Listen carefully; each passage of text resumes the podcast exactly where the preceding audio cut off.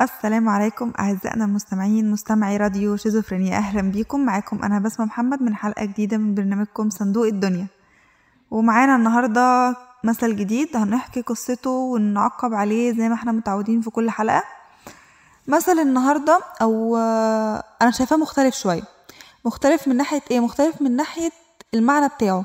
لو تلاحظوا على مدار الحلقات اللي فاتت إن إحنا كنا بنجيب أمثال آه، بتقول حق يعني مثل بيقول جملة معينة بس بنلاقي أصل قصته ملهاش دعوة أصلا بال- بالجملة دي أو ملهاش قوة ترابط بينهم. لكن آه، قصة المثل بتاعت النهاردة أو مثل النهاردة يعني أول ما نقول أصلا آه، المثل هنلاقي قصته بالظبط بالظبط زي ما المثل بيقول. ف قص آه، اسم المثل بتاعنا النهاردة عشمتني بالحلق خرمت أنا وداني. والقصة بتاعته بتقول بالظبط كده. بتقول أو القصة بتحكي عن شخص أو حد يعني آه، اتعشم بحاجة والحاجة دي هي حلق برضو وفي الآخر ما ما جاتلوش الحاجة دي. فقبل ما ما نقول القصة طبعا ال- المعنى مفهوم شوية وهو بيتكلم عن العشم عن ال- الإنسان إزاي يبقى مستني حاجة جدا ومنتظرها جدا وفي الآخر ت- تيجي على خيبة أمل وتيجي على خيبة رجا وإن اللي هو كان مستنيه واللي هو كان عايزه ما يحصلش. وبالذات بالذات لما يكون قدم حاجة معينة أو قدم جهد قدم شيء مادي أو معنوي علشان يحصل على الحاجة دي وفي الآخر بعد العشم اللي هو كان مستنيه ده ما يحصلش عليه ساعتها الوجع بيبقى أكبر والفقد بيبقى أكتر وال وال والخيبة هنا أو قصر العشم بيبقى أوحش. زي بالظبط قصة مثلا النهاردة. مثلا النهاردة بطلت واحدة ست برضو آه، كانت عايشة في بيت أبوها آه، بيت آه، أبوها لحد ما اتجوزت وراحت عاشت في بيت أهل بأهل جوزها.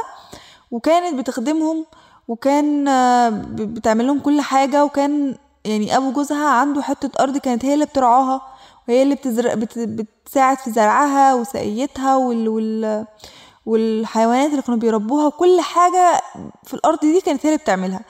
لحد لما أبو جوزها ده شاف إن هي بتتعب جدا جدا يعني في الأرض دي فقال لها أول ما نبيع أول ما نبيع جزء منها أو أول ما نبيع محصولها هجيب لك حلق كمكافأة من اللي أنت بتعمليه وهكذا يعني. فالبنت دي صدقت جدا بحسن نية قالت إن هو أخيرا هيكافئني على المجهود اللي أنا بعمله معاه أخيرا هتقدر وآخد جزء آه، من اللي أنا بعمله ده. وراحت بقى فرحانة ومبسوطة وبتقول للناس اللي حواليها كلها أصحابها وأهلها وأي حد تعرفه إن هي هيجيلها حلق ك- ك- كهدية من حماها. فبتحكي لأمها فأمها عارفة إن جوز إن أبو جوزها ده بخيل وإن هو قاعد يقول قعدت تقول لها ده ملبس مراته غوايش بلاستيك ده عمره ما هيجيب حاجة زي كده ده بيضحك عليك عشان تدنيكي تخدمي بنفس راضيه وكل الحاجات دي. فقالت لها لا يا يا لا ياما ده أنا مصدقاه وشكله بجد إن هو هيقدرني عشان هو شايف إن أنا بتعب إزاي وكل الكلام الجميل ده. لحد ما البنت روحت وفي اليوم اللي هو خلاص مفروض بقى المحصول فيه هيتباع علشان آه ده وقته وخلاص بقى مفروض إن أبوها الحاج ده هيجيب لها ال- الهدية اللي قال لها عليها والحلق. ولكن بعد ما هي راحت عند مامتها خرمت ودانها استعدادا للهدية اللي جاية لها. فلما روحت لقيت إن خلاص ابو أبوها الحاج ده باع الحاجة فعلا. فبتسأله فين فين الهدية؟ فين. فين الحاجة اللي قلت لي إنك هتقدرني بيها؟ فين الحلق؟ يعني فين؟ راح قايل لها أنا بعت الحلق وبدل ما أجيب بيه بعت الأرض وبدل ما أجيب بيه حلق قلت أشتري أزود الأرض عشان المحصول يزيد وال- والفلوس تزيد والخير يزيد وكله ليكي يا بنتي وليكوا ولجوزك ولعيالك أنا كده كده هموت ومش هاخد حاجة معايا وكل. الكلام اللي بيتقال في الموقف اللي زي كده فطبعا ال...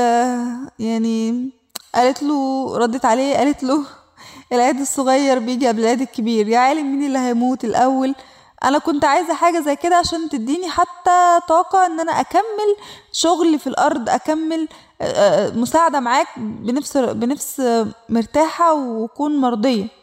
بس طبعا ولا أكنه بيفهم أي حاجة وقعد يقول لها إن كله ده خير ليكي ولجوزك ولعيالك وجوزها كمان قعد يقول لها إن إحنا نشتري أحسن قعدوا يقنعوها يعني بالتصرف اللي هو عمله.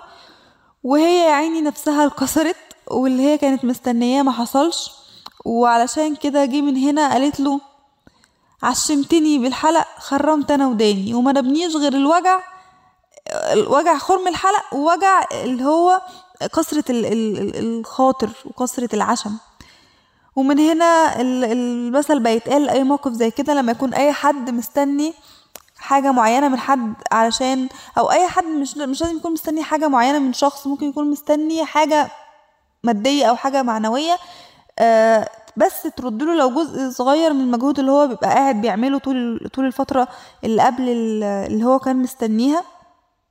ف يعني لو هعقب على على المثل ده وهقول حاجة هقول نصيحة هي نصيحة ممكن تكون بايخة شوية أو مش يعني مش مش حل بصورة بشكل كبير ولكن هقول مثلا نقلل عشمنا شوية. نخلي العشم ما يكونش بالمقدار اللي, اللي ما يحصلش يكسرنا ويزعلنا. ونحاول إن إحنا نعمل الحاجة مش علشان مستنيين منها مقابل على قد ما عشان أنا بعملها لوجه الله أنا بعملها علشان كذا أنا بعملها علشان حاجة. أصلا قبل ما أستنى المردود بتاعها أبقى أنا وأنا بعمل أنا مرضي واللي بيحصل ده تمام. عشان بس كثرة العشم وكثرة الخاطر وعدم جبر والرضا والحاجات دي كلها بتبقى مش لطيفة خالص وبت بتأدي لمشاكل نفسية بعد بعدين بتخلي الشخص مش قادر يقدم أي حاجة تاني من طاقته ولا من شغله ولا من أي حاجة. وبس كده دي قصة مثل النهاردة فإن شاء الله استنونا الأسبوع الجاي بحلقة جديدة بقصة مثل جديد.